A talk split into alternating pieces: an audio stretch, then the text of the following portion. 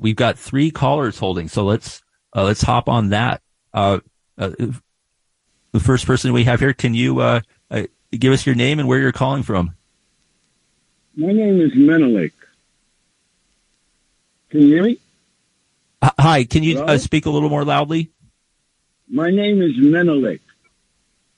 Hi, welcome to the show. All right. I would like to start off by uh, thanking you for taking my call. Uh, we have to understand something about the legal system of, of, in, in the United States, that everything is based on race. It has been since the advent of the founding of this country. The other right. thing is that we have to understand the critique of a man named George Soros because they bring that up and they try to uh, try to throw a ringer, a, a ringer. Donald Trump is good at trying to point fingers. And see, like I say, uh, recently or like a while back, they had a, a case with uh, John Gotti. John Gotti would go into the court and come out. He was called a Teflon Don. But when he started, when they started doing a little more, little more intricate uh, research on the man, they found that he was corrupt. He was doing all kinds of malfeasance. So, in terms of what Donald Trump can do and get away with it, it, it backfired. And like I said, a person that don't want my my my grandmother used to tell me, said, "Don't tell a lie, because if you if you lie one time, you got to keep on lying." So I'm only critiquing the fact that Bragg is not a witch. He's not a witch. He's not a, a warlock, and he's not running uh, a game because they're dealing with the integrity of the law. And if right. you violate the law, you have to be accountable. As uh, John Gotti was accountable for what he violated, and he thought he could get away with it. Donald Trump is no exception. He's using the people that his supporters, and they don't even have a, a, a, a, a, a understanding of reality in terms of supporting a man that has violated the law. Right. Well, so, we'll, we'll sense, have to go here in a moment. So we we got other people uh, in line. Problem. Was there was there one more point you wanted to make before we have to go? Uh, the point is that we have to understand that you know there's no perfect person in the world. Everybody makes mistakes. But when you make a mistake, you got to admit that you made a mistake. And if you keep covering it up, that's a lie. If you keep on putting more right. lies yeah. on top, that's it. That's all no. I got to say. All right. Well, thank you. No doubt, uh, Donald Trump has always run his uh, his uh, operation like a like a mafia boss. Uh, he, he learned from the best here in New York. Uh, our next caller, uh, what's your name and where are you calling from? Hey, it's Russell up in White Plains, and I'd like to thank Menelik for calling and allowing me to point out that John Gotti, like Al Capone, didn't receive half the votes of the citizens of this country. Okay, that's a big red herring that's put out there. But John, you're very honest. I've talked to you on King Downey's program. You're an honest and earnest person. So I have two quick questions for you. One is, would you prefer Donald Trump, Trump getting out of Ukraine in 24 hours, like you said, or would you rather have Biden, who keeps escalating us into World War III, or more to the point, would you volunteer for Uncle Joe to go to Ukraine? That's number number one. And the second thing is, do you, do you feel like there's a fetishistic obsession with getting Trump that has a sexual component with women? And Menelik pointed out that he's not a witch, but you know what Salem witch trials were all about? They were about attaching all of society's ills on women who were perceived as witches. He's a racist.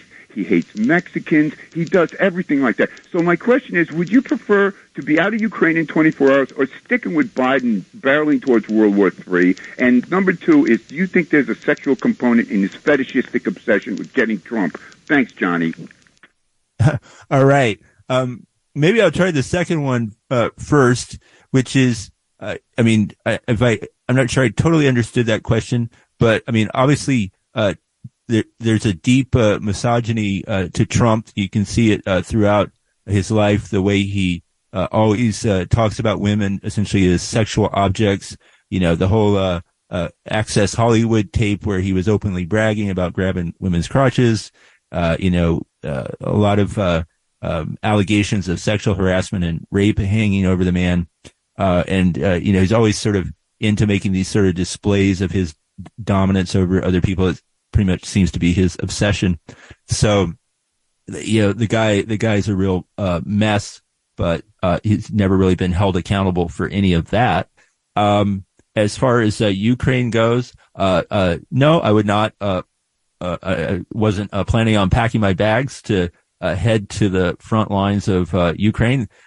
you know, that's pretty much up to the Ukrainians to fight that battle, and many of them have you know embraced the the cause of their country. Um, and as far as Trump's uh, promised to get the U.S. out of uh, Ukraine and, and, and that war in 24 hours. Uh, you know, I would always treat anything that uh, Trump says as, you know, a, likely uh, being a falsehood. I mean, I think he's appealing to a sentiment uh, that he thinks will help him win votes. I would just note that at various times in, in his first go around as president, you know, he made promises where he saw political opportunities, such as him promising that when he repealed Obama, Obamacare, he would replace it with something so, so much more better, so, so perfect. And then he never proposed anything. And he also uh, promised to protect uh, uh, Social Security and Medicare. But those, those were always incredibly, to me, insincere promises. And for all his fulminations about the, the deep state and all that, uh, he never really uh, seriously challenged uh, any foreign policy uh, prerogatives of the United States. He had four years to get the U.S. out of Afghanistan, and he, he didn't he didn't do anything along those lines. Uh, so, uh, and it was Biden that ultimately got the U.S. out of Afghanistan. Now, I I do think the U.S. needs to get a lot more serious about uh, peace talks and negotiations in uh, Ukraine, so this war doesn't drag on forever or lead to World War III. But you know, I think for people on the left, uh, you know, the, these, some of these far right politicians like Trump, like Marjorie Taylor Greene and Matt Gaetz, you know, see an opportunity, uh, to, you know, to make an anti-war appeal. But, you know, I seriously question uh, their sincerity and obviously so much else they stand for, uh, is abhorrent. Um, I think we have uh, one more caller for now, and then we're going to want to go to an interview, uh, did earlier today, with Assembly member, um, uh, Phara Souffrant Forrest with some uh, updates from Albany. Uh, do we have uh, one more listener here? Hi, it's Bill. Hi, Bill. Welcome to WBAI Radio. You know, it's a good show. Thanks for taking my call. Thanks for taking calls on this. Russell always has good points. Um, first, you know, most people, as Jimmy Dore is pointing out on his channel, see this as just politically motivated to stop the front runner. And he has a clip of the Mexican president. It's hilarious. He, he's describing it. It's very funny. People should check it out. But I wanted to say, I heard a caller from Harlem, and she called up Brian Lehrer on WNYC, and she said something very powerful. She said, he's, um, she has drug dealers in front of her building day and night, selling dr- more than weed, right in front of the kids going and coming from school. Mm-hmm. And Alvin Bragg is the first black DA is allowing that to happen in his own neighborhood.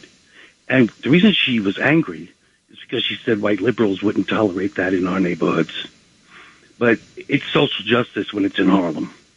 And she had a good point. And and I, I want to say also, can I just can I bump in here one second? Sure. The sure. the DA the DA doesn't arrest people. That's up to the police to arrest people. So well, I'm, maybe I'm she should be that. angry at the I'm NYPD. Glad, no, I'm glad you said that. No, no, because what she said was because he refuses to prosecute, the police don't even move the drug dealers along.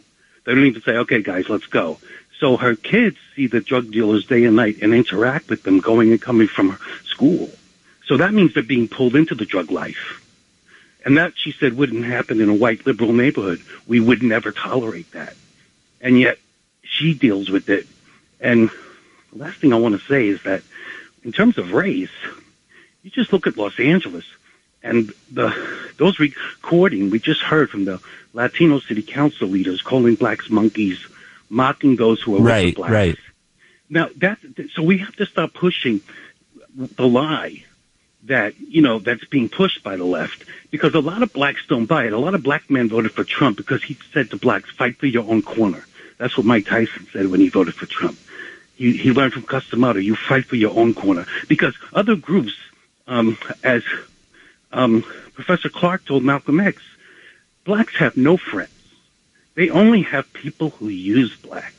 Remember, we, he, he's, um, he, the great, uh, teacher, John Henrik Clarke. Sure, and that, that that's he's, he's uh, right. that's a viewpoint that uh, Clarence Thomas uh, shares as well. I mean, it's a uh, there's you know that's a viewpoint uh, obviously felt by some, but you know it denies the possibility of any sort of uh, broader uh, coalition to fight uh, to improve uh, social conditions, economic conditions in this uh, in this country. So of course, uh, someone like Trump would uh, you know try to sell that point of view and and maybe have some success, but uh, you know we have uh, black voters to thank for the fact that we didn't end up with a, a Trump second term, despite some of those appeals.